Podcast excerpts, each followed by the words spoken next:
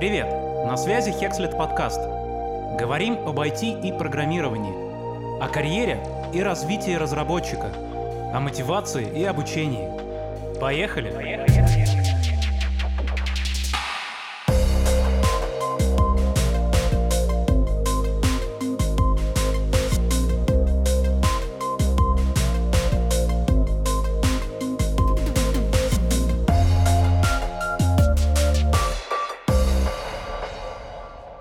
Ребят, всем привет. У нас сегодня необычный, наверное, выпуск, потому что такого мы еще не делали, когда к нам э, присоединились ребята, которые у нас достаточно давно выучились. Сейчас их там разбросала судьба по разным местам. И вот мы встретились для того, чтобы просто поболтать о том, как сложилась судьба, как э, проходила их учеба, как это влияло на текущую работу, где они были, как поменялось их представление там, о разных всяких вещах, связанных там, с программированием, непрограммированием и так далее.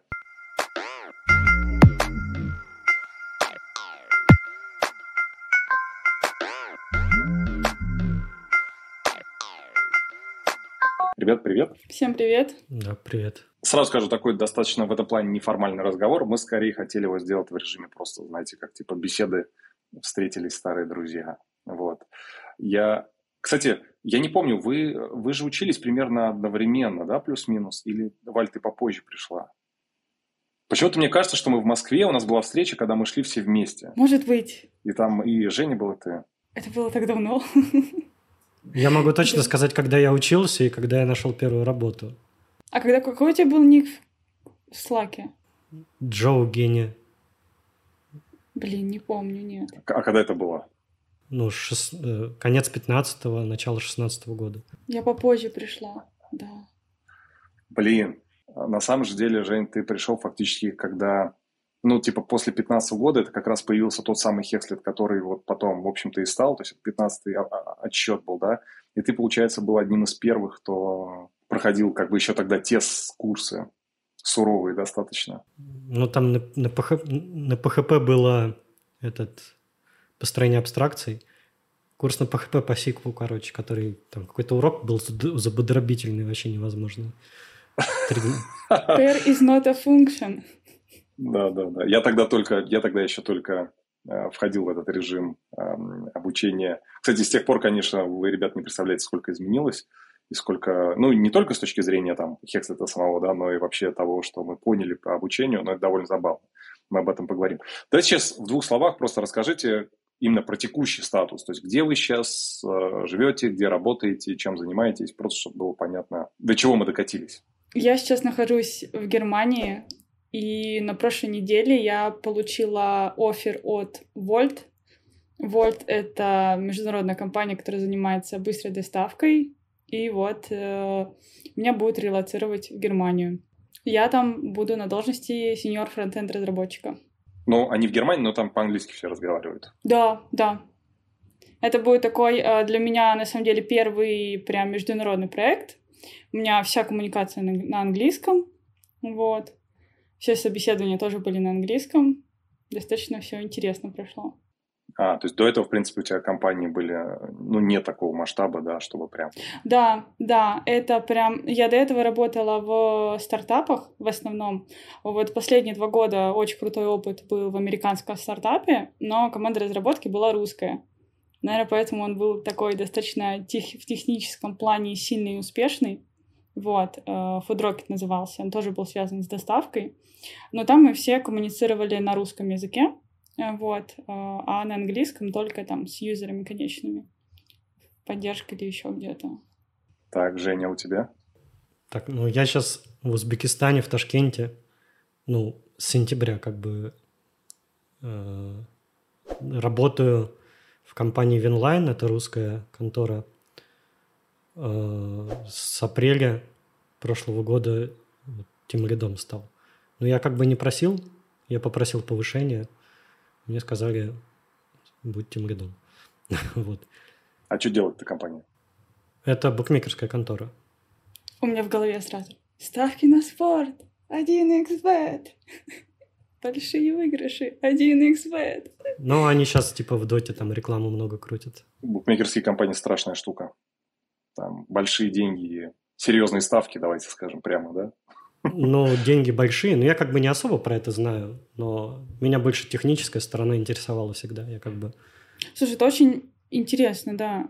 Это как устроено внутри, потому что ты видишь только вот эту вот сторону, типа там, там меня, на, меня обманули, э, что-то еще, но там сайты смотришь, там все мигает, как бы кажется real-time какой-то, хочется понять, как это изнутри работает. Вот я узнал, я счастлив.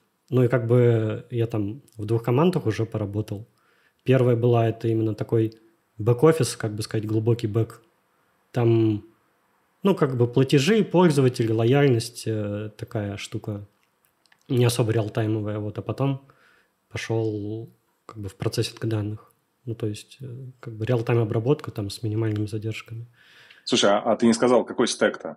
Сисивали у нас э, фронтенд? Это Node.js, э, чистый, пока что без TypeScript. Ну, уже, три, уже пять лет, наверное.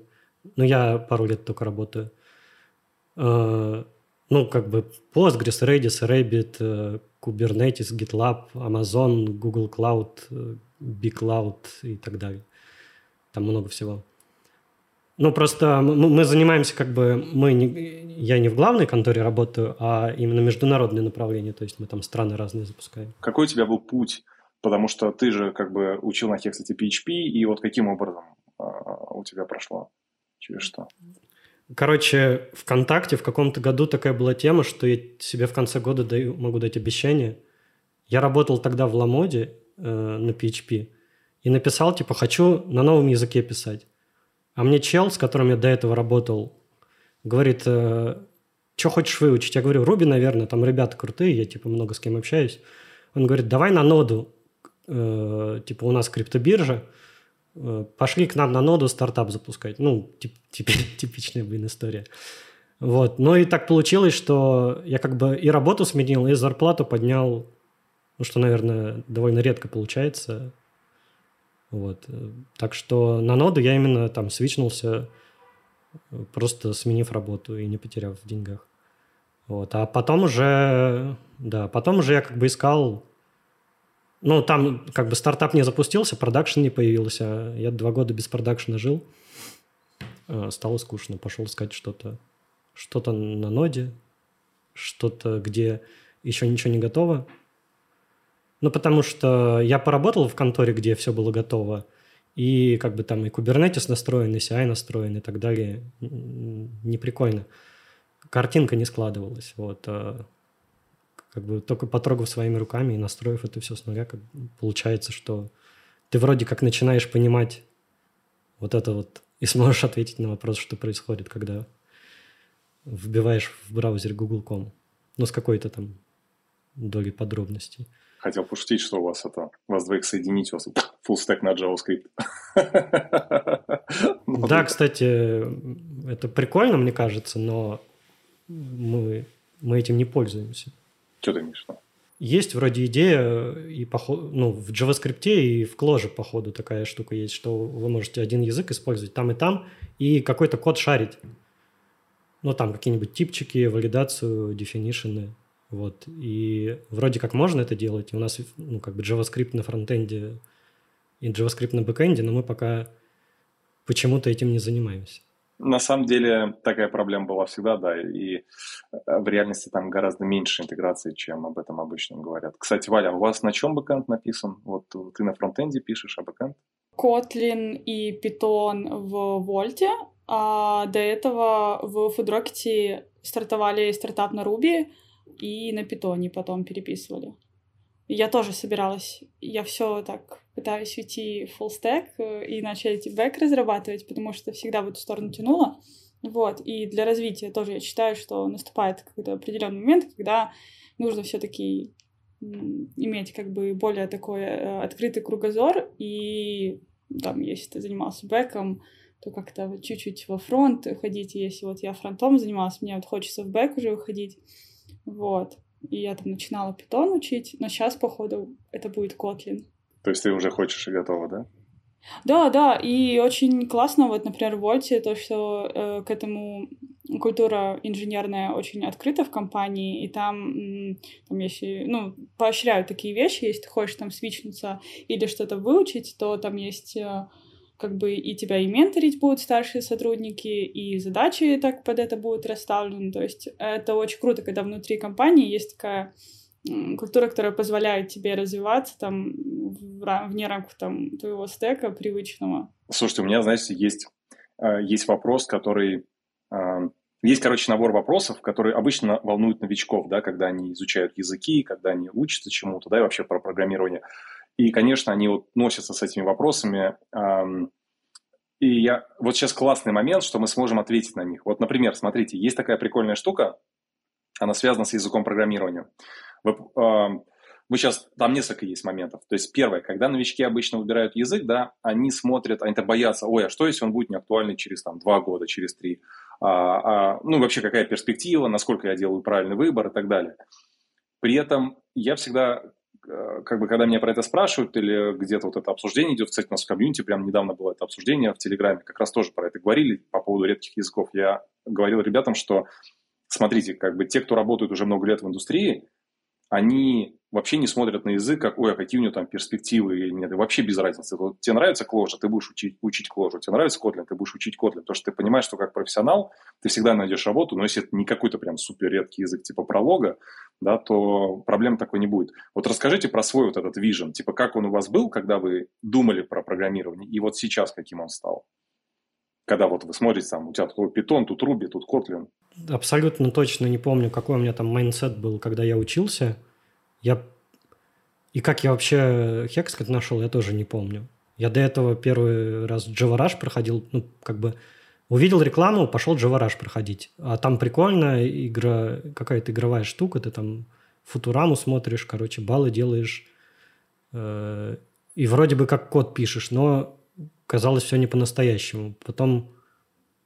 А, я вроде писал в истории успеха, что вот нашел Hexlet, ну а на Hexlet тогда вроде было ну, особо выбора не было, и PHP, ну, PHP я немного трогал, там, WordPress э, в универе, может быть, совсем чуть-чуть было. И как бы я не выбирал э, язык. Это, ну и... Язык выбрал тебя. Да, мне кажется, так легче, когда у тебя вот нету выбора, и там выбор из 20 языков, и ты идешь какие-то рейтинги шаришь и так далее. Вот, а на работе мне уже сказали, вот, PHP это понятно, на, на jQuery, ну, JavaScript, jQuery пиши. Я тебе сейчас покажу, как тут замыкание на jQuery делать, чтобы там... Ну, короче, и вот мне сказали, как замыкание делать, и я такой, о, прикольно, буду их делать, короче. И это уже как бы потом э, я не могу сказать прям, что язык абсолютно не важен, типа инструмент, потому что, ну вот на текущий момент, э, если я там захочу сменить работу или найду какую-нибудь компанию, в которой я точно хочу работать, я буду смотреть, что там за стек, и, ну, какое-то время подучу этот язык. Ну, как бы не язык будет главным, а предметная область то, чем компания занимается. Типа, вот как-то так. А ну, а если... Я, я не фронтендер, но на фронтенде особо выбора нет, я думаю. Ну, если ты там не на Елме пишешь или скрипте или... Ну, я не особо знаю, что там еще. Ну, на фронте обычно... Э, да, там-то концепция везде, собственно, одна, а там между фреймворками так куда народ может, а что выбрать, то все. Но с опытом понимаешь, что это просто инструмент, да. И если ты умеешь как бы программировать, э, все равно какой инструмент, ты подбираешь инструмент непосредственно под задачу. Мне кажется, с языками программирования это как бы где ну, такая же похожая штука. Тут надо еще даже смотреть, куда ты хочешь э, веб, да, или, может, там тебе больше нравится вообще железо, да. Понятное дело, что под какие-то такие э, более низкоуровневые штуки ты будешь выбирать другие языки, а, вот. А если касаемо веба, там есть просто ряд популярных языков, с которых можно начать, там, бэк, а дальше уже как показывает опыт, народ э, вообще в разные стороны шатает. Ты начинаешь с одного языка, да, потом вот что-то другое или еще что-то. Поэтому это, ну, это не супер важно. Тут э, все равно ты развиваешь больше свое умение как инженера, да. Вот, э, вот эти вот, собственно, основы, наверное, вот эта позиция, она всегда была на Хекслите, да, что э, учат программированию, а не каким-то языкам и инструментам, и это действительно, ну, это так и есть. Это потом э, с опытом и чувствуется, ты просто должен знать, как делать вещи, а уже с каким ты этим языком будешь делать или с каким фреймворком, без разницы. Это при том, что об этом часто говорят, да, ну, профессиональные разработчики, но конечно, новичкам в этом плане очень сложно в это поверить. Они думают, что, типа, надо не сделать ошибку, знаешь, выбрать правильный язык, потому что иначе, типа, я себе клеймо поставлю на всю жизнь, не смогу, не знаю, работать там или еще как такое. Не, ребят, все нормально, не надо переживать. Еще такую штуку скажу. Она, конечно, не понравится тебе, потому что э, я считаю, JavaScript хорош, если ты вот знаешь, что ты во фронтенд пойдешь. А в плане бэка Э, опять же, лично мое мнение, важно попасть в экосистему, где хорошие практики наработанные. Э, и э, как бы я таких две экосистемы вижу, это PHP и Ruby. Потому что там про, ну, я много раз слышал мнение, что там проект на рельсах напиш, написанный в 2013 году, открытый через 5 лет, ну, чувак его поймет, несмотря на то, что там мажорная версия три раза поменялась. Ну и там с какой-нибудь Laravel то же самое будет. А если... Ну, а проект на ноде – это каждый раз какая-то уникальная штука. Э, то есть фреймворков э, нормальных нет. Э, я до сих пор так считаю. И все фигня, ORM нет, и тебе приходится всегда собирать какой-то костыль. Ну, сколько проектов видел, это везде абсолютно так какие-то типовые вещи, как будто никто не договорился, как делать, либо не, до, не допосмотрел, как сделано у других до сих пор, хотя уже там 23-й год на дворе. Так что э, все-таки можно, наверное, можно выбрать не тот язык, э, но как бы профессия бэка самая распространенная на ноде, наверное, на Хекслите. Но вот ты выпустишься ты и скажешь, ну там вроде Fastify у вас, да, Кирилл? а как бы приходишь, а у меня тут экспресс, тут коа, тут Nest, под Nest экспресс, тут Fastify под Nest, тут я такой валидатор захотел, тут такой, тут я свою обертку над э, query builder написал, тут я ORM свою написал. И, короче, вообще просто жесть. С тестами, ну, как бы тесты на ноде никто писать не умеет. Но это ты немножко сейчас не в ту сторону. Я имею в виду, что у тебя ответ ну, немножко на другой вопрос. Скорее речь идет о том, что а, и, собственно, причина, почему я фреймворк начал свой писать на ноде, да, потому что на ноде почему-то экосистема как-то слабо взрослеет. Непонятно вообще почему. Но вот там действительно этого не происходит. Но, опять же, это немножко не имеет отношения к тому, какой момент мы все-таки обсуждали, да, потому что ну, нода вообще это просто среда исполнения, да, так-то язык-то JavaScript, так-то уж, если на то пошло, да, вот, а так, да, ты абсолютно прав, в ноде, в ноде с этим немножко сложно, ну, что поделаешь, ждем когда... Не, вообще, кстати, что-то пишут, я видел там фреймворки, но, да, в целом почему-то она не очень развитая. Но в питоне, кстати, в Java тоже довольно неплохо, на самом деле. Просто есть специфика своя. Про Django забыл и про Phoenix еще ведь, да? Но все равно эликсир, если ты говоришь про Феникс, это довольно специфично, да, то есть как бы мы можем про это говорить, но для людей, которые только типа вот э, там изучают, для них это вообще какой-то космос, типа что за Феникс вообще, что за эликсир? Не, мне кажется, не надо, да, первым языком эликсир э, такое. В универе, кстати, нормально. А Python, Java, это же такие базовые языки, ты на них вообще все, что хочешь, можешь писать. Ну, как бы... Ну, и в плане выбора первого языка ты все равно найдешь первую работу с этими всеми, если ты только вот да, не на чем-нибудь, не на прологе пишешь. Как бы ты выбираешь язык, все равно, все равно вакансий много. Вот. А там уже после первого года, как правило, начинает что-то вставать на свои места, ты примерно вообще начинаешь вдуплять, что происходит в мире программирования, и потом уже, даже если там у тебя вот первый год был на каком-то одном языке, ты потом уже там понимаешь свои какие-то хотелки, желания, куда ты хочешь развиваться, учить что-то новое или продолжать в этом же языке? Слушайте, тут есть еще сразу вторая вещь вот по поводу языка. А, вот эта история про а, важность выбора языка, что он да, определяет типа твою жизнь. А, это вот первый момент, который волнует. Есть же еще второй момент очень интересный. Он связан... Что вы думаете, знаете, вот по поводу... История по поводу восприятия зарплат, потому что люди постоянно анализируют, типа, вот насколько на этом языке платят зарплаты. Вот что вы об этом думаете? Как вообще сейчас вы это воспринимаете? Потому что новички просто для них это чуть ли не главный триггер. Они такие, так, надо выбрать Java, потому что там самые большие зарплаты. Какое у вас к этому отношение? Мне кажется, всегда, вот я сколько, не помню, помню свои зарплаты, вот эти джуновские первые, ну, как, как в среднем по рынку всегда было. То есть не было какого-то такого супер разрыва или еще что-то. Я не знаю, мне интересно вот джунов джавистов послушать, но я не слышала такие истории, что ты там выходишь сразу 300к в секунду. А, можно понять, а, с одной стороны, что сложные языки, да, там какие-нибудь плюсы возьмем, вот, да, Java, а, они, может, не требуют больше времени для изучения, и там как-то просто, может, не так просто э, все писать, и поэтому они более там, дорого оцениваются. Но в плане зарплат это зависит больше от конторы, куда ты пойдешь, от компании, которую ты выберешь, а не от языка вообще. Действительно, мне кажется, реально это не от технологий зависит, а от компании, от твоих soft skill ов еще, как ты себя продашь. Ой, там все это сложный очень момент э, с зарплатами, особенно на первых порах, потому что, мне кажется, у всех вот есть синдром самозванца, который там говорит, особенно когда ты джун, господи, самое сложное собеседование это на джуна. Потом на медла полегче, на сеньор самый легкий. Вот, ну, по моему опыту, кстати, собеседование тоже такое интересный, интересное сравнение. Вот, так что...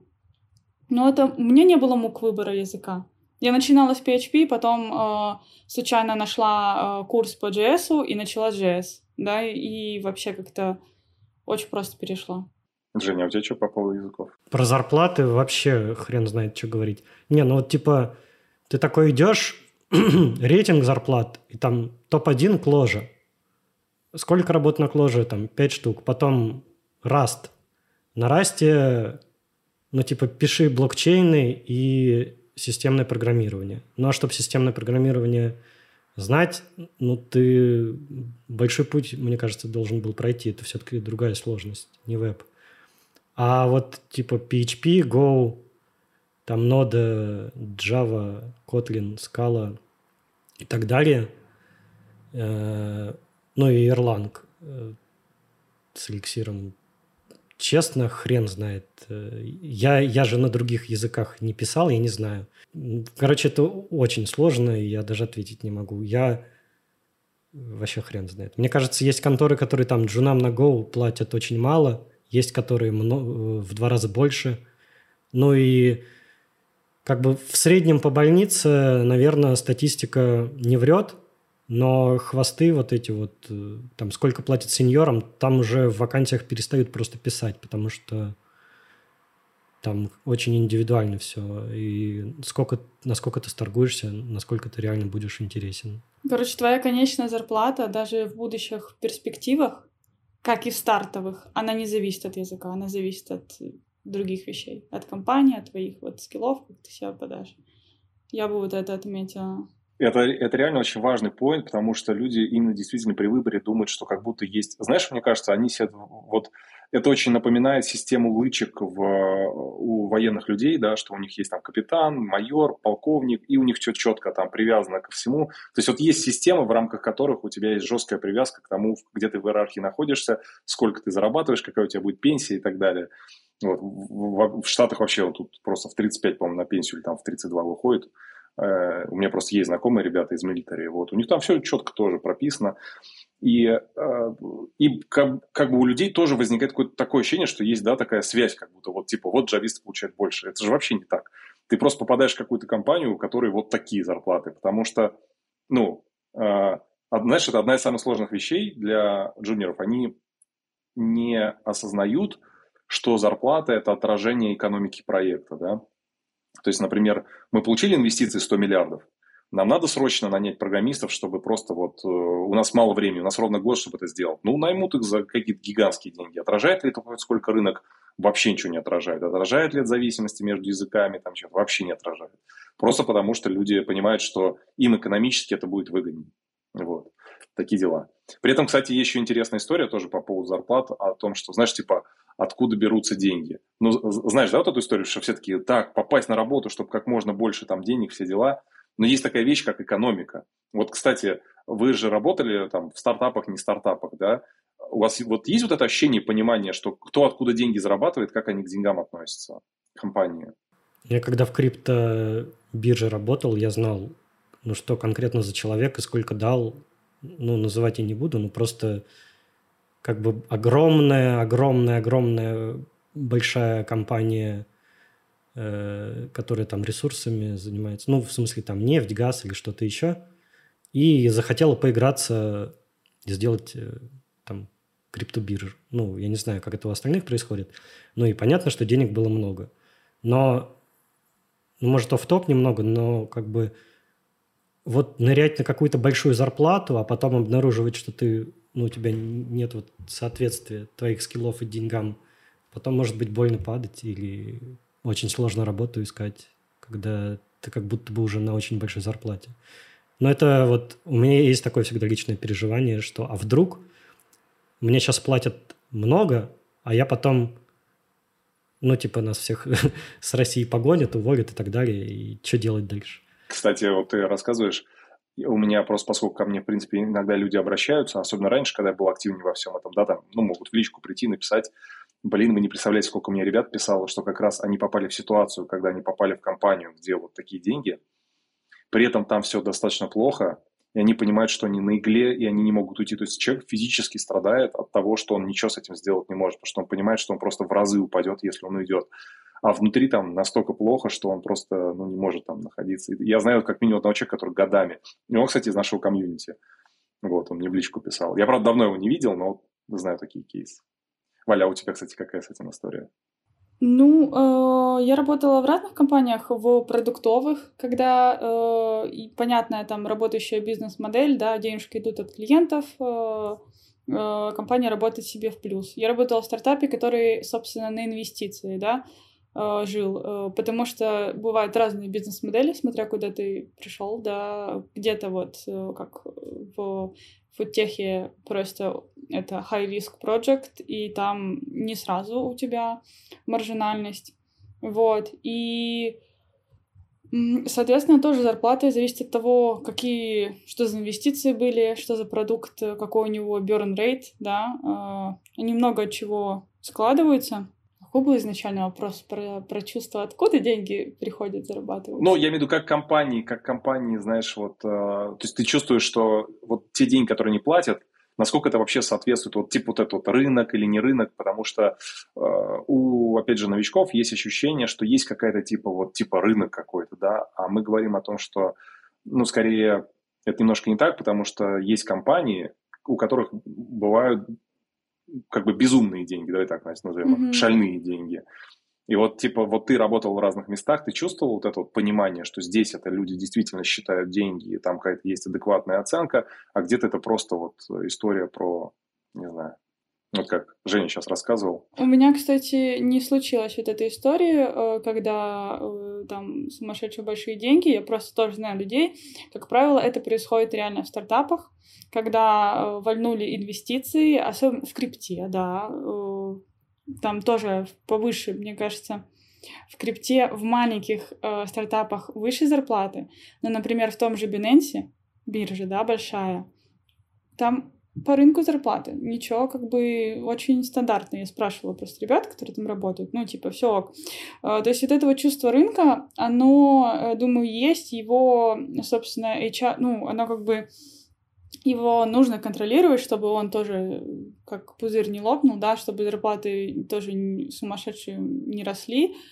Э, такой очень сложный вопрос. Э, но в больших компаниях, у которых все хорошо с прибылью, и она есть, э, там даже если у компании много денег, все равно зарплата держится на каком-то определенном уровне, и, как правило, уже а, внутренняя структура какая-то выстраивается с этими грейдами, с этим всем. Там, кстати, тоже кто из там, новичков очень переживает о том, а, как быть с повышением, там, что делать, как просить. Э, вот в больших компаниях с этим поспокойней. Там более прозрачная такая э, структура, когда можно понимать, там, что тебе нужно, там, раз в полгода повышают и так далее. Типа Яндекс, Сбер, Авито, если из русских компаний берем. Вот. В стартапах там вообще как ты говоришься. Вот это прям такой сложный момент, э, там, как ты придешь к менеджеру и, там, и скажешь, я хочу повышение или еще что-то. Прекрасная штука, которая работает, даже если ты не хочешь уходить из компании, это просто походить по собеседованию. Посмотреть. Я так делала. Вот, еще когда не собиралась уходить, я просто пособесилась. Мне было интересно, где я нахожусь, как вообще пожелая, поживает рынок тот самый, да, сколько там сколько можно запрашивать. И вот если в компании все не так прозрачно с повышениями, можно через собесы, собственно, понять, сколько ты стоишь. Вот. А так все очень индивидуально. Кто понаглее, тот, тот, пожалуйста. Вот вообще можно дерзать, мне кажется. Ну, просто тоже надо чувствовать как бы какую-то границу, но вопрос такой, очень открытый. Если говорить про сейчас, да, то есть вот вы недавно поменяли работу, а, ну, скажите, а насколько вообще была, э, была проблема с поиском работы? Или вообще ощущение вот это, что сейчас кризис происходит, не происходит, Валь? Слушай, у меня не было. А, у меня в итоге было несколько офферов.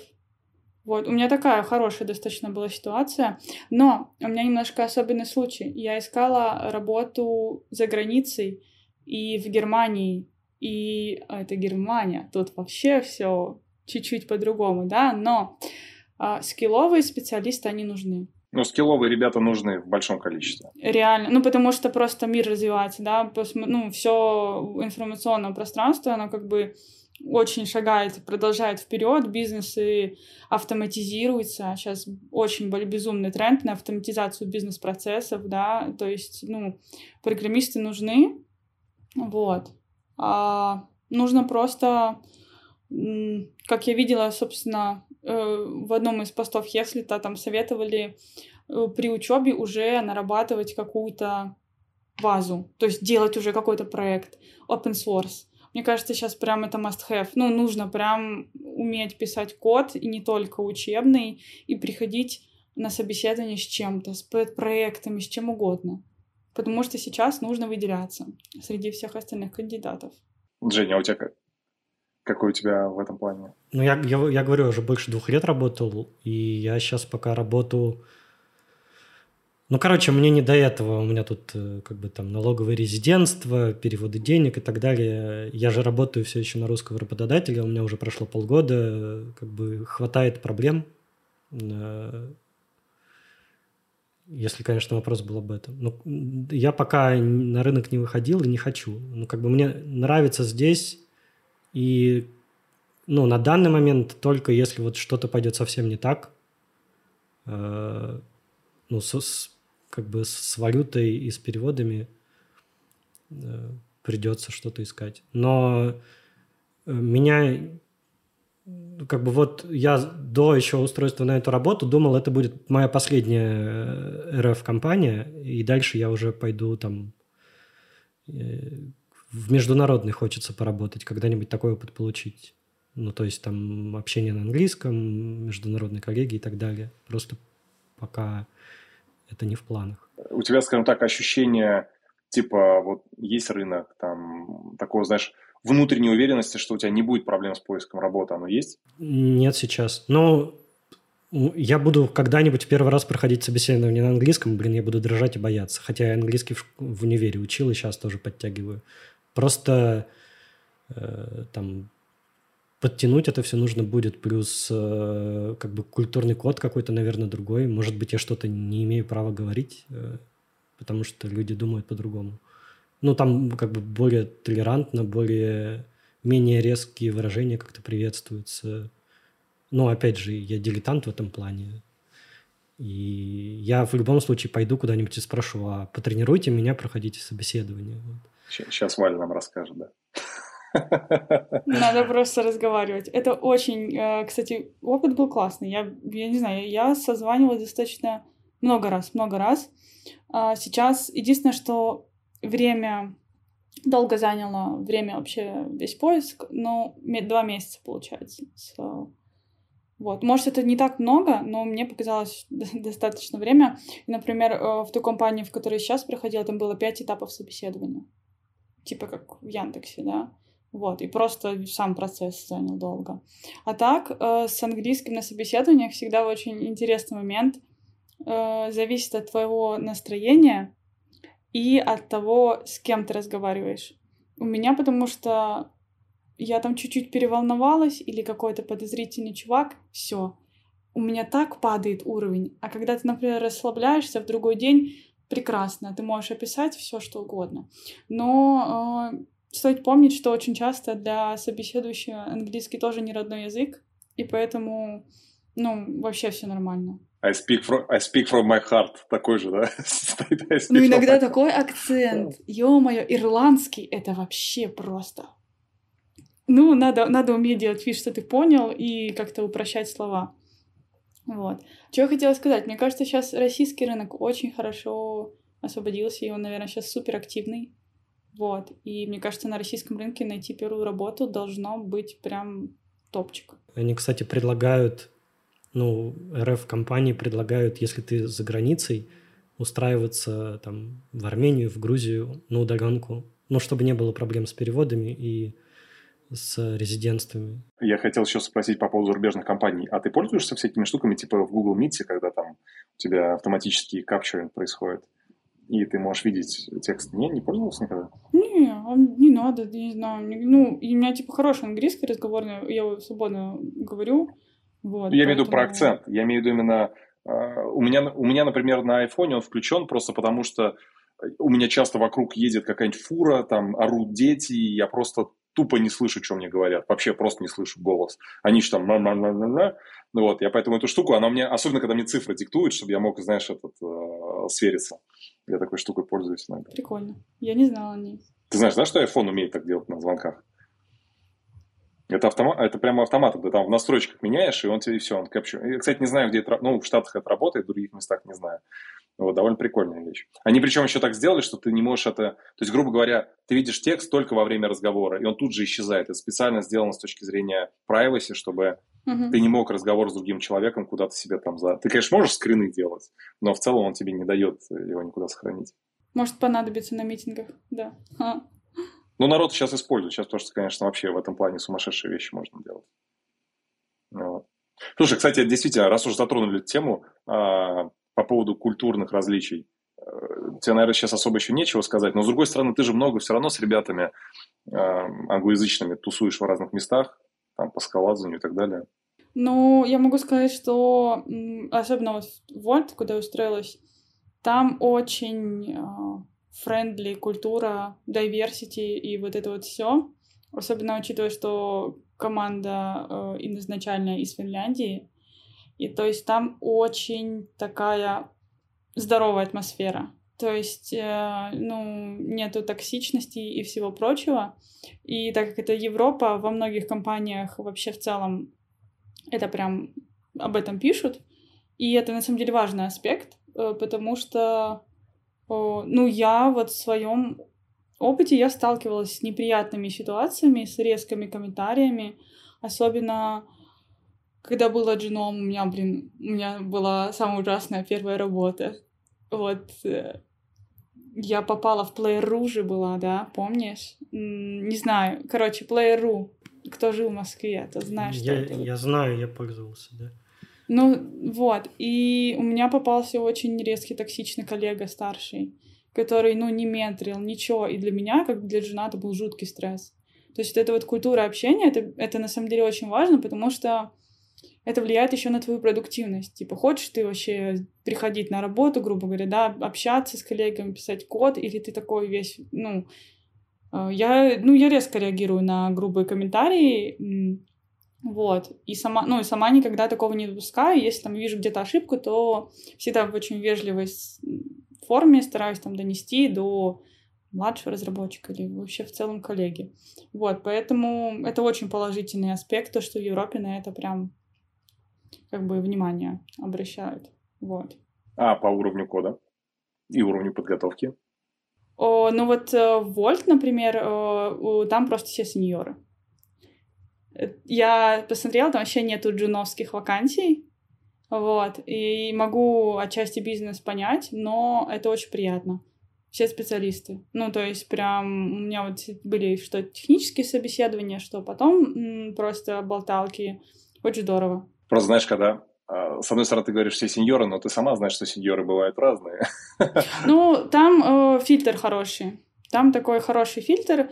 Э, там техническое задание я делала, да, потом техническое собеседование, всякие тестики, э, этот э, behavior интервью тоже есть, там правильные вопросы задают, вот, и в целом поэтому очень много стадий, чтобы прям понять, э, человек подходит в команду или нет. И вот я поработала в предыдущем стартапе, и я поняла важность классной команды. И вообще успех стартапа, он часто зави... он не часто, он зависит от команды, которая подобралась. Потому что когда вы все на одной волне, когда у вас есть какие-то общие цели, ты просто, ты более продуктивен. Если ты можешь там с коллегами шуткануть, пообщаться, и у тебя нет никаких проблем написать э, сообщение, что-то спросить, позвонить, там вместе покодить парно, все, это реальный успех, вы просто как команда перформите очень сильно. Вот. Поэтому вот этот подбор на то, как ты там попадаешь, не попадаешь, э, он может, конечно, кому-то не понравиться, потому что, соответственно, большой как бы фильтр, много отказов, но потом, когда ты работаешь в такой атмосфере, это классно. Ну, посмотрим, что будет у меня. Я еще своих тиммейтов видела только на собесах, но пока что впечатление было положительное. Вообще, там много, конечно, интересного. Знаешь, вот э, я еще хотел сказать по поводу интервью, если продолжить, да. Ты знаешь ведь, что очень разные есть отношения у людей к интервью, особенно в плане, э, например, тест, не тестового задания, а написание кода на, собе, на собесе. Ты писал код на собесе? А, на сеньорской должности нет. Э, на медла писала. Сейчас, на самом деле, а, многие компании классные, они отказываются от этого вообще этапа лайфкодинга. Почему? Потому что это стресс, и в стрессовом режиме, ну, очень многие просто не могут показать то, что они умеют. Вот, поэтому многие компании, они верят именно в домашние вот эти, да, задания тестовые, когда ты в спокойном спокойной атмосфере можешь показать там все, что ты можешь. Практики, которые ты... Ты, как правило, пишешь production ready код. И в этом production ready коде ты реально можешь э, показать свои подходы, что там, как ты привык, как ты привык настраивать про проект и вот это вот все. А, ну, ну, не знаю. Вот я, короче, проходила в Альфа-банк, у меня был лайфкодинг интервью, я там что-то писала э, на, на промисы, на синхронщину был задача, на алгоритм. В Авито тоже я проходила, был лайфкодинг. Ну, это стрессово. Для этого нужно прям политкодить или на кодварсе. Вот, а еще лучше... Но это ты говоришь про задачи довольно сложного уровня, потому что если тебе нужно литкодить, это явно, э, ну, прямо алгоритмические задачи, то есть где надо подумать. Ну да, алгоритмические, да. А в Bookmate мне рекурсии просили написать. Хекслит пригодился. Да. Вот. Слушай, ну мы, кстати, про это поговорим сейчас еще. Женя, а у тебя была, была история с собесами? У меня в две стороны было... Ну, я тоже вот э, перед, когда я сюда устраивался, еще в Авито, в Озон ходил, там тоже были лайфкодинги. Э, мне, конечно, там задача, если она не очень простая, э, как бы типа уровня чуть выше среднего, там с какими-нибудь двумерными массивами начинается просто поплава. Особенно, когда там нужно рекурсивно что-то еще обойти, два раза пройти по массиву, чтобы что-то сгруппировать и так далее. И на этом месте, э, ну, типа, ты вот хочешь подсказку, а потом окажется, что они там у себя галочки ставят, и тебя за эту подсказку потом не возьмут. Но если, короче, тренироваться и там сидеть э, перед собесами пару месяцев на хакер-ранке или лид-коде, э, наверное, будет легче. Я просто этого не делал, я пошел так сразу, башкой окунулся. Э, в некоторых... А, в одной конторе было не алгоритмическая задача, а типа на тебе говнокод, скажи, что в нем не так, давай его перепишем. Вот, а туда, куда устроился, меня там лайфкодинг не устраивали. Вот, а когда я начал людей нанимать, ну, вначале это был как бы один этап. Мы просто там час-полтора поговорим, и я вроде тебе поверю, ты, ну, ты же мне рассказываешь, что ты делаешь, да? Потом оказывается, что человек код писать не умеет, и вот пришлось второй этап ввести, но э, это не алгоритмы, а просто там на тебе код, э, вот к нему тесты, и три теста падают. Почини код, чтобы у тебя как бы зеленая галочка была. Ну, такая полуавтоматизация, это придумано было за час. А, и вроде люди не особо как бы отказываются, плюс там прикольно интересно. Ну, просто я, я это к чему? Э, приходилось людей уже увольнять, потому что они, оказывается, код писать не умеют. Ну, просто, просто вот обычный код. А на словах были, ну, короче, ворочали архитектурами, микросервисы создавали, блин, но чел за неделю не может разобраться в чем-то там простом и вопросы не задает вообще. По-моему, я про это рассказывал, тоже слышали, когда я рассказывал свои кейсы еще до Хекслета, а, когда в Андеве работал, что я собеседовал очень много людей. И я просто в какой-то момент понял, что есть люди, которые способны тебя заболтать. Вот просто реально, они могут так рассказать, что ты им поверишь. И я понял, что просто, типа, я потом рефлексировал и понимал, а мог бы ли я, типа, понять, что, что у них настолько все плохо с точки зрения кодинга. И я понял, что вообще не факт. То есть вообще не факт, чтобы я вывел человека на эту штуку. И поэтому я кодинг включаю в обязательную, в обязательную историю. А, но очень важно, как, речь о каком кодинге идет. Речь не идет вот именно о том, о чем вы говорите, да, вот изначально давали то, что там прямо с алгоритмом, что такое. Нет, что-то супер простое, даже рекурсии там быть не должно. То есть, помнишь, я даже задачку рассказывал, когда там есть функция, и надо просто определить счет в матче, типа, там, типа, если выиграл, вернуть единичку, ну, то есть это просто if, там даже цикла нет. То есть это...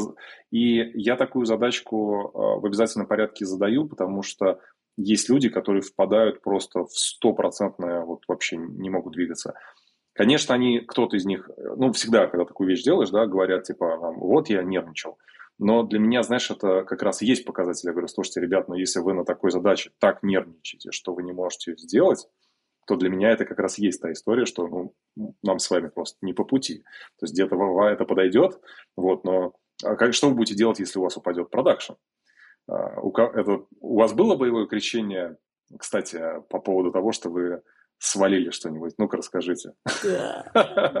Я хочу Варю послушать, мне интересно, как это происходит. А, особенно учитывая, что бизнес у нас был в США, соответственно, рабочие часы были ночью. И там, когда что-то случайно упало, ты сидишь и в час ночи пишешь этот фикс. Из последнего, я помню, была очень тупая ситуация. Мы просто рефакторили какой-то кусочек кода, и э, нужно было типа модельку там какую-то а, поменять, а она использовалась в нескольких местах. И там оказывается, что там в трех местах не надо было менять, и просто мы это выяснили там, когда у нас была рабочая смена на складе там у нас белый экран, вот, и все. И, ну, ты как бы все, час ночи, ты такой, что за белый экран, разворачиваешь там, ну, на проде это все добавишь быстренько и исправляешь. И такое было, ну, не раз. Потому что это стартап, и там бывает, что даже если у тебя там тест, ну, тестирование там прошло, этап, еще что-то, а, может такой случай только на проде воспроизвести. Но у нас как бы никогда не было такого чего-то супер критичного, чтобы тормозило всего. Но ну, случалось, случалось. Там, как правило, в чатике все это активно выясняется, скрины там от, от рабочих присылаются, и ты это все просто быстренько фиксишь. Как бы сам pipeline э, деплоя был очень простой, поэтому пушишь, оно все летит, фиксится. Или не фиксится. Бывает еще не с первого раза. Вот но потом просто делаешь выводы и думаешь, почему так случилось. Вот. А так, как бы отношения в целом к крашам, ну, очень спокойно. У меня, по крайней мере. Ну, это, это знаешь почему? Это пока тебя в бэкэнд не пустили, потому что когда ты снесешь production базу данных, это будет немножко не то же самое, что просто интерфейс. Слушай, ой, у нас из-за бэка падало столько раз вообще, из самых вообще часто-часто. Ну, вроде нормально, ребята, что-то не на Ну, тут они, скорее всего, упало, да, потому что я, я имею в виду, скорее, ситуацию, когда, знаешь, когда ты теряешь реально данные. Вот это вот страшно, потому что да. если у тебя бэкап, например, за предыдущий день, у тебя на полдня потеряны данные, и это ад вообще. Вот у нас, ну, минимум раз такая ситуация была, конечно. Это ну, это хана, конечно. Это действительно, да, это тебе там не поехало что-то. Женя, а у тебя был такой, да? У меня на первой работе мы код писали как бы на продакшене сразу, и тебе приходилось кучу ифочек делать. Ну и да, в конце концов белый экран, идешь разбираться, что там... Ну, короче, ты какую-нибудь фичу делаешь, тебе нужно if PHP там э, этот пост какой-нибудь get параметр, чтобы ее закрыть, она работала только под этой штукой. Жутко, короче. Вот, а сейчас э, по поводу данных, мне кажется, э, зависит от того, есть у тебя какие-нибудь персональные данные либо платежи, потому что вот у нас сейчас в системе нету такого. Ну, то есть мы просто спортивные события обрабатываем, и все. Там ну, я не говорю, что мы можем потерять данные, но э, иногда там специфика области и там какой-то конкретный сервис э, не так сильно к нему вот требования прям. Э, ну, понятное дело, если процессинг и платежи что-то случится, и ты что-то потерял, это вообще капец. А если ты там крон по лояльности запустил не сейчас, а через 5 часов, нормально. Вот, а по поводу продакшена на всех работах постоянно, ну не постоянно, в Ламоде я пришел, и как бы мой, моя первая фича привела к тому, что она не, не ну, всю, всю Ламоду сломать сложно, там же как бы там 200 сервисов, я в платежках работал. Вот, и первая фича заливаем, и хрена к нам трафик пошел побольше. Оказалось, ретрайт начали, потому что мы короче, output какой-то другой делали. Причем тестами это не пофиксилось, потому что там уровень тестов должен быть типа E2E, а у нас не было E2E тестов. Ну, то есть там была, было тестирование внутри. Вот. А на текущей работе за два года это было... Ну, вот 22 год, это полгода было каждую неделю очень все нестабильно было, пока как бы не обложились, не обмазались, не соптимизировали. Запретили коммитить, да? Такого, кстати, не было никогда. Скорее попытались обогнать э, ну, скорость э, разработки фичей, обложиться тестами, алертами, графанами, логами и так далее по максимуму. Ну, там ввели такую штуку, чтобы разгрез... разгребанием всякой фигни э, по очереди люди занимались, потому что это демотивирует иногда. Если, если типа всегда будет тимрит или всегда кто-то, кто там шарит в куб, э, будет постоянно, если что-то ломается, только этим заниматься. Так что стараемся как бы ротировать. Вот. Но сейчас довольно стабильно. Но у нас просто такая тема, что если ты на полчаса упал, то ты пять часов будешь это восстанавливать. Э, правильную работу системы. Потому что все, что пропущено, нужно... Ну, это специфика просто такая. Все, что пропущено, нужно заполучить. Весь тот объем данных, который был пропущен за три часа, ты обязан переработать. И, ну, грубо говоря, не можешь сказать, что сейчас не maintain смот, а типа все норм. Вот. Так что нам нельзя было падать. Пришлось как-то сделать так, чтобы не, не падать. Там просто получалось еще зацикливание. Ты падал, пытался восстановить, падал еще раз, и еще три раза сильнее, и в конце концов, вот реально, ты на пять часов сидишь и... Ну, это стандартная ситуация, да. Ну, в общем, смысл в чем? А, не, как бы, не уронил сервис, не мидл, да? Ну, это такие медловые. А сеньоры как бы там вообще регулярно, там, типа, давай, раз в полгода что-нибудь по... А я вам рассказывал, что у нас дизайнер один раз. Это было, правда, года несколько лет назад у нас э, он регистрации на сайте положил. Да, я слышал такое, кстати. Знаешь, каким образом? Он пошел, сделал АБ-тест в Google Optimize, и он поменял там какую-то штуку в форме, А знаешь, что там прикол? Там скрытый токен стоит, да, который вот этот CSRF защита. И он, короче, когда кнопку менял, этот токен по какой-то причине ну, поменялся с этой областью кнопки. И, грубо говоря, вот это скрытое поле, оно просто исчезло на одном из вариантов. И получается, что один из вариантов, типа кнопка визуально все есть, а форма не работает. А мы такие, что у нас регистрации в два раза меньше стало? Вот. Так что это опасная, ребята, история. Дизайнеры тоже могут сломать продаж. Прикольно, не слышала такого. Поэтому с этим, с этим надо быть аккуратней. Слушайте, я, знаете, что хотел а, спросить, да, вот перейти вот к такой штуке. А, вы, вот, вы когда учились, да, и, ну, я какие-то вещи там рассказывал, что важно, что не важно, чему-то учились. И потом вы, эм, ну, Э, тоже так довольно забавно, не все нам верят, да, в том смысле, что, типа, вот ребята говорят об этом, но мы в вакансиях читаем вот это. Вот как интересно у вас поменялось отношение во время учебы к тому, что происходит, потом, когда вы попали реально на свою, например, первую работу? Э, я еще просто как на... дам вот несколько примеров, чтобы было понятно, о чем я говорю. Например, знаешь, так забавно, что люди проходят проекты Хекслета и говорят, блин, вот это сложно. Я говорю, слушайте, ну там в проекте ну, максимум 500 строк кода, да, я говорю, вы в реальность, когда попадете, там у вас 500 строк кода, это даже смешно, там будут, типа, десятки и сотни тысяч строк. Вот, это, то есть, типа, проекты Хеклета после первой работы, ты такой думаешь, блин, ну это слишком просто, надо что-то посложнее.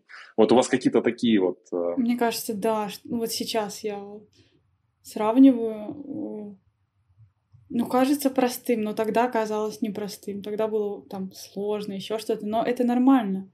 Ну, как бы, если тебе кажется, что что-то, чем ты занимался, там, было простым, значит, ты растешь.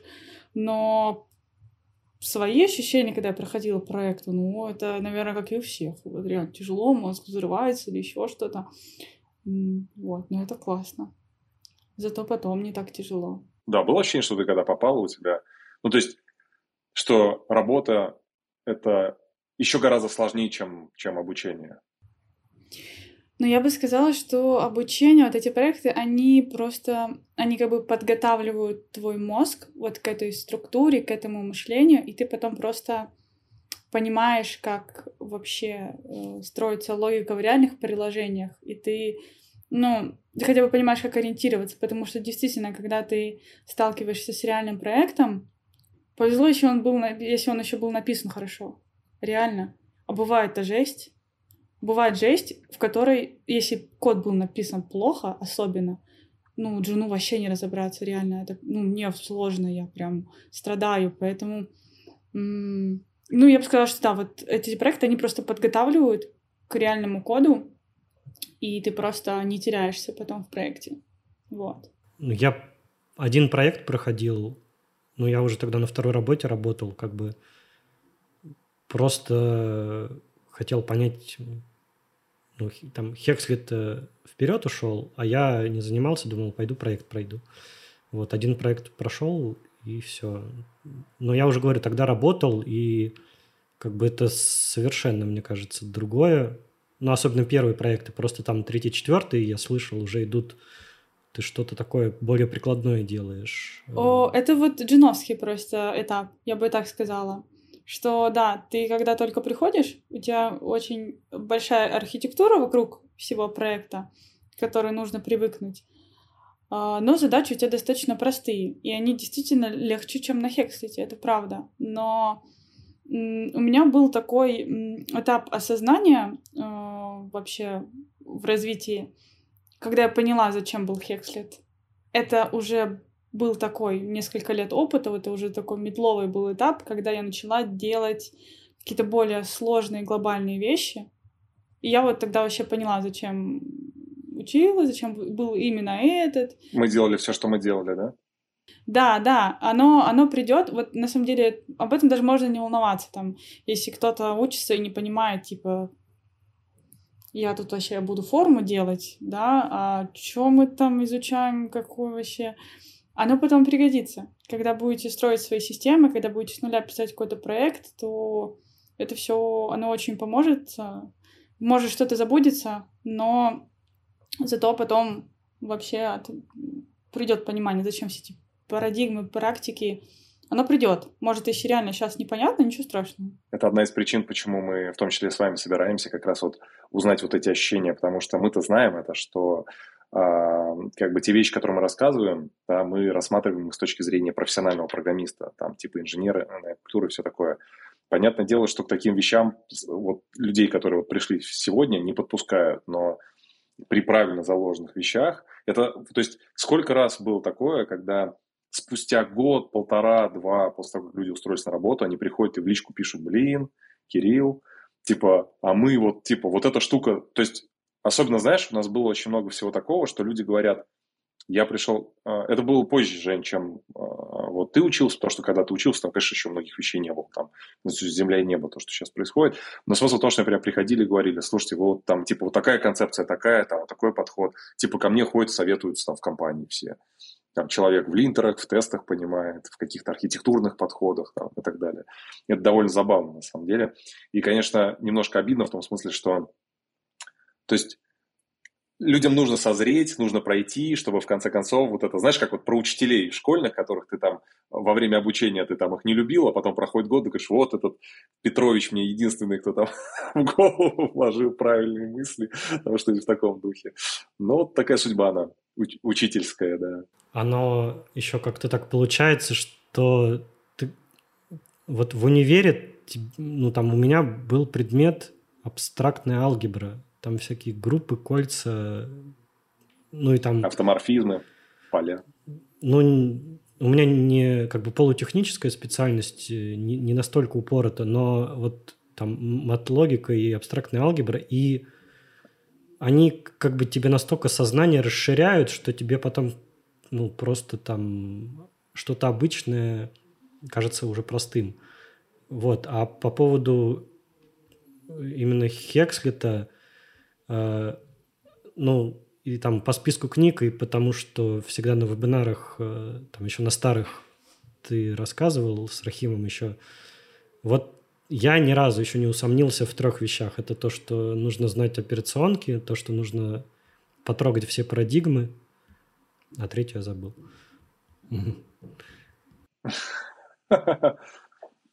Когда-то потом приходит понимание, что там ты 2-3 года работаешь, а потом книгу открываешь по операционкам и понимаешь, что там вообще все есть. Все, что мы сейчас огромную систему там будем делать, и любая концепция, ты найдешь ответ э, в книге по операционкам, как это общается, почему там так все устроено. Просто насколько, насколько же скучную работу, мне кажется, мы иногда делаем, потому что все уже было придумано за нас, а мы что-то еще зачем-то переизобретаем, когда нужно в нужное место посмотреть. Ну, чтобы концепцию уяснить, понятное дело, что еще переложить ее куда-то и в, в, в вебе это реализовать. Но... Кстати, ты меня натолкнул на мысль.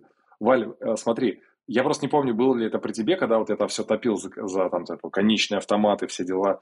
У тебя вошла эта история с фронтендом? Это же прям на фронте, на каждом шагу. Я, кстати, потом, когда Redux э, прям в доке у себя про это написал, я всем такой, смотрите, они прям эти слова начали использовать наконец-то.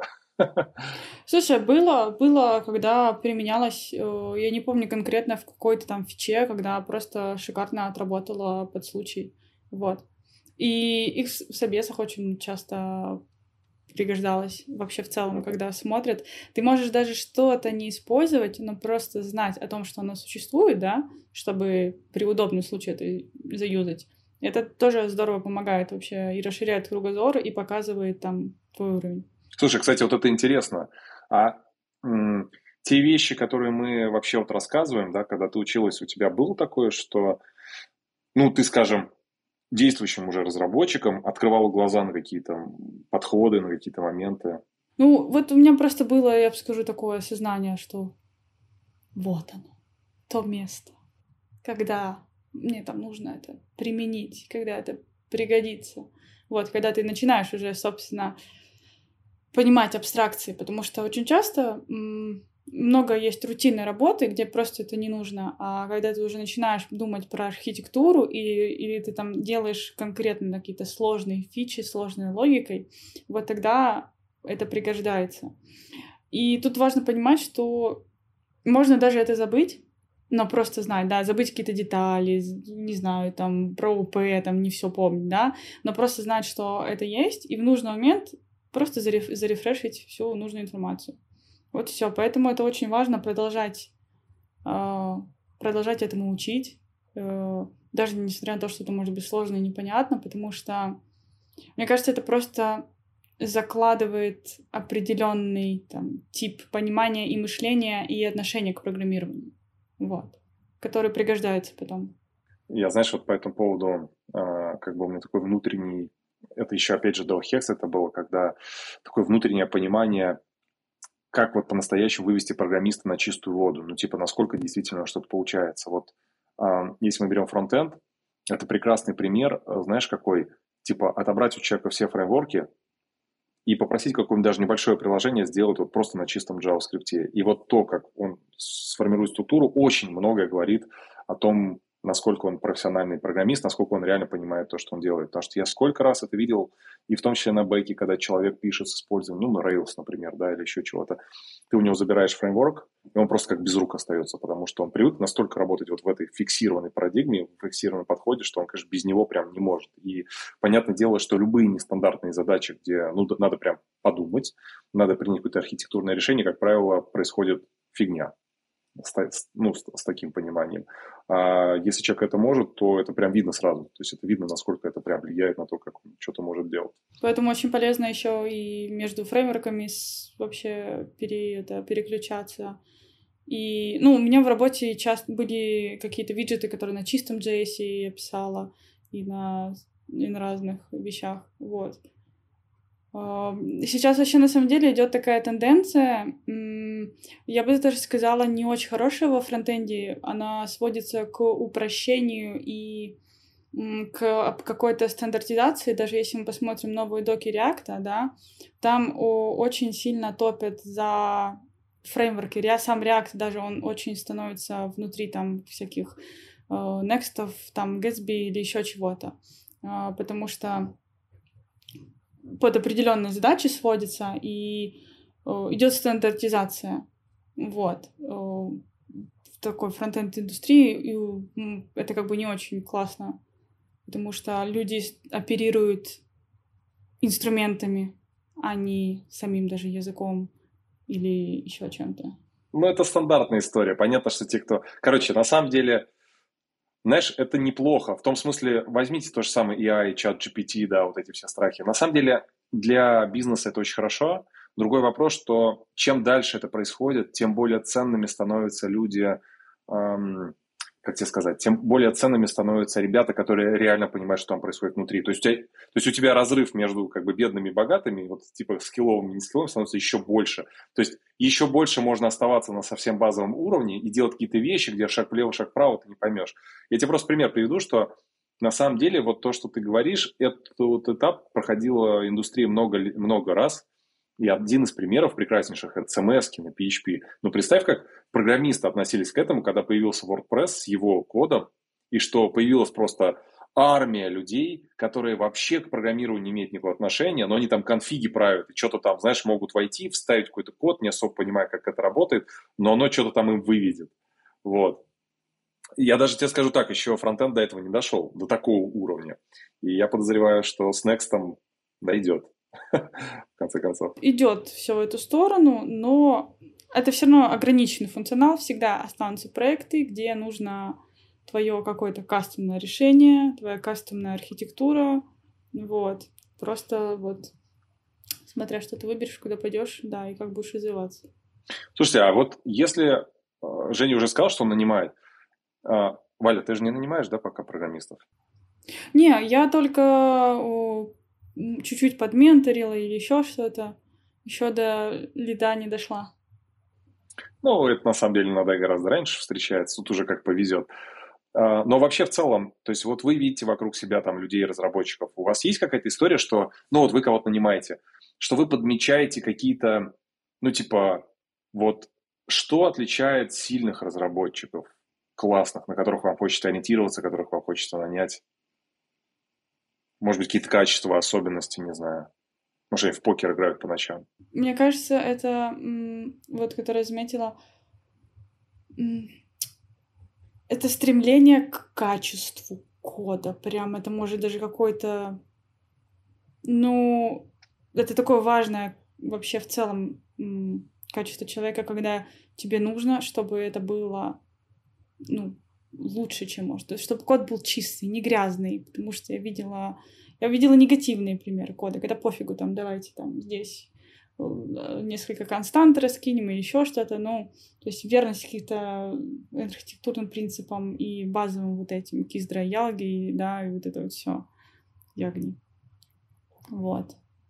Это прям прослеживается. Мне кажется, что типа чистота кода, она зависит от, том, от того, на каком этапе проект находится. И э, ну, типа, можно с чего-то грязного начать, главное потом эту историю, опять же, обогнать и э, начать там тесты писать, и ну, просто чтобы у тебя все нормально было, а уже потом код причесывать.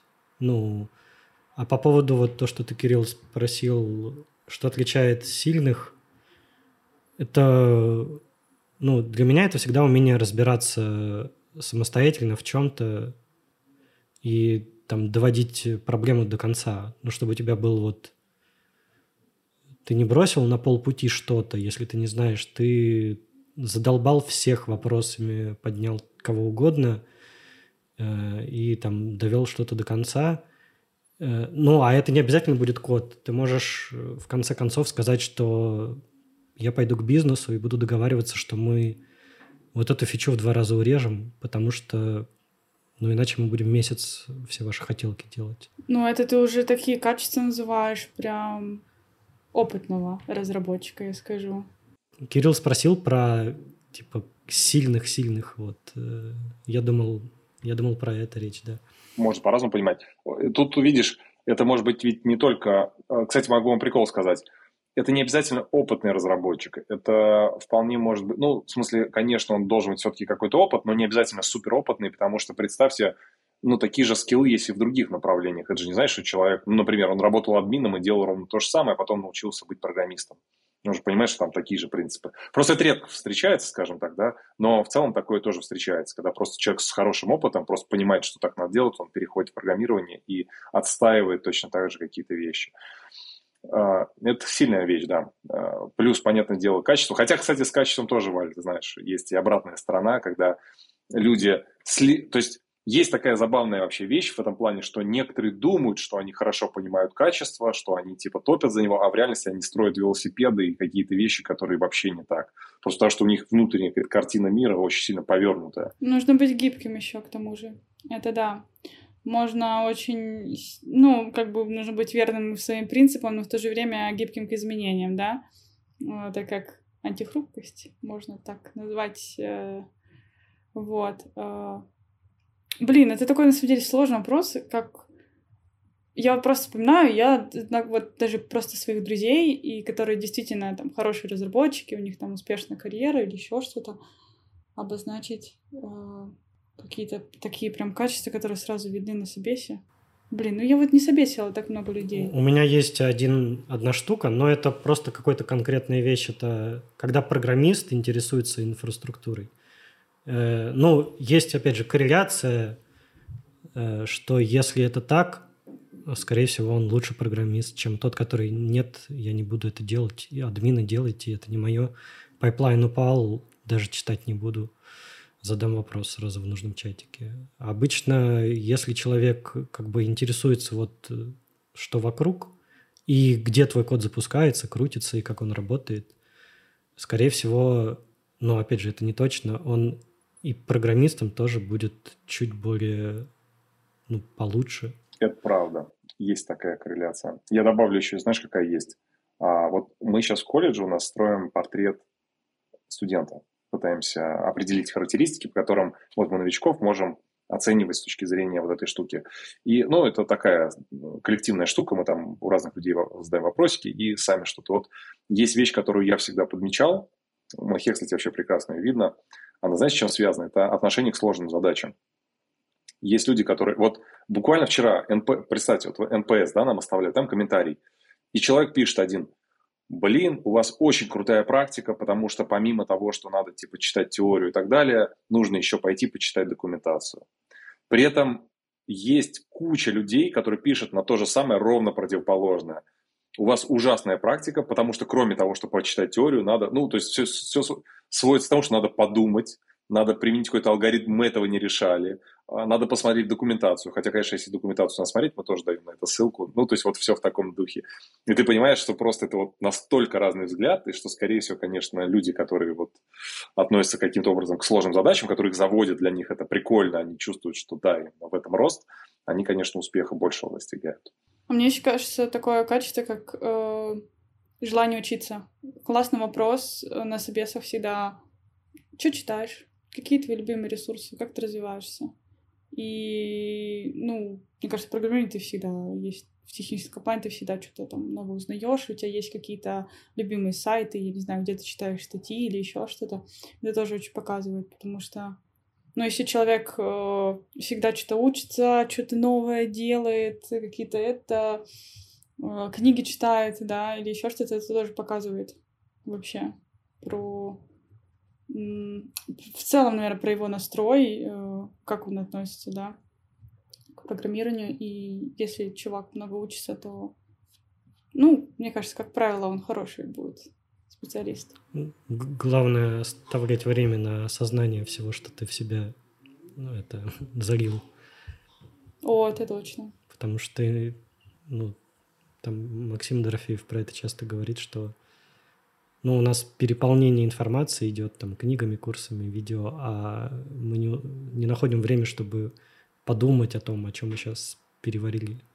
Типа, надо иногда остановиться и вот ничего не учить, чтобы, возможно, там к тебе озарение какое-то придет, когда ты как раз ничего не делаешь, и у тебя там мозг ну, в, в другом режиме работает. Да, у меня вообще периодами. Я типа, у меня есть период, когда я типа читаю, учу, начинаю, еще что-то. И потом период, когда я ничего не делаю. Ну, типа, просто там работаю или еще что-то. И вот, наверное, как раз это то самое время, когда это все усваивается. Наверное, так и должно быть, мне кажется. Ну. Да, это типа естественный процесс.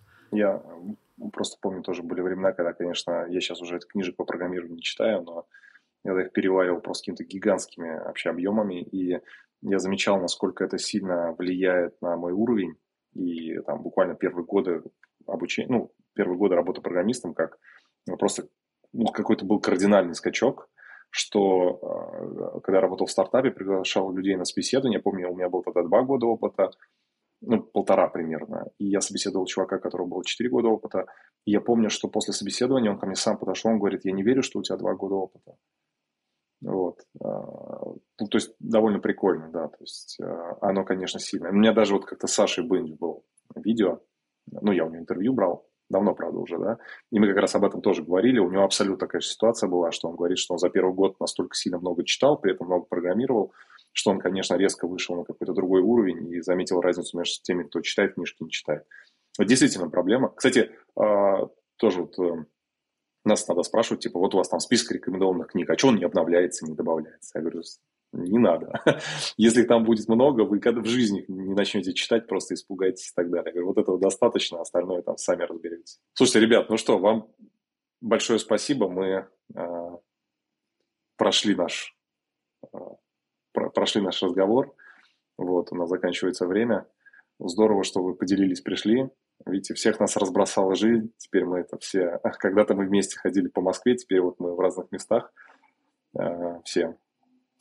Кто-то более постоянно, кто-то менее. Кстати, Валь, я так подозреваю, что если там остаешься жить, это все серьезно, будешь учить немецкий язык, э, и 10 лет до гражданства, да? Слушай, меньше, меньше, там, там поменьше. Но я вот, ну, гражданство это не моя конечная цель, конечно. Это вообще так достаточно случайно сложилось, что в Германии... Но классно, классный опыт. Вот. Э, Европа везде вся небольшая, поэтому я на тачке тут на выходных разъезжаю по горам. Вот. Я тебя завидую, да. Кстати, ты знаешь, да, этот э, прикол, то, что я же попал, ну, как бы я жил во Флориде, и худшего места для скалолазания найти в мире было сложно, потому что Флорида вот просто... Тут есть ровно один холм на, на, на весь штат, который я, я знаю, где он находится. Это скорее школа, куда с детьми забегать надо и избегать. Ну, там вот. свои плюсы зато, да. Да, да, так что по-разному очень. Вот. Ну, а тебя, Жень, что мы ждем, так сказать, в англоязычной компании? Когда-нибудь, когда-нибудь. У меня просто 22 год это был э, какой-то трэш в плане э, количество того, что навалилось сразу и одновременно. Это э, ну, типа там э, доделали ремонт в квартире. Это, конечно, сейчас очень обидно звучит. Э, вот родился ребенок, меня повысили, я там начал людей нанимать, и это все одновременно происходило. И переезд, просто жесть. Я, я типа сейчас не готов вывозить какие-то еще перемены. Э, спокойствие даже не наступило, хоть на месяц, блин. Тогда желаем тебе э, тимлидовского спокойствия. Ребят, спасибо за то, что нас слушали. Если у вас есть вопросы там, ко мне, к Хекслету или к нашим гостям, то обязательно задавайте их в комментариях к Ютубу. Мы обязательно пойдем на них ответим. Да, спасибо за звонок. Пока. Пока.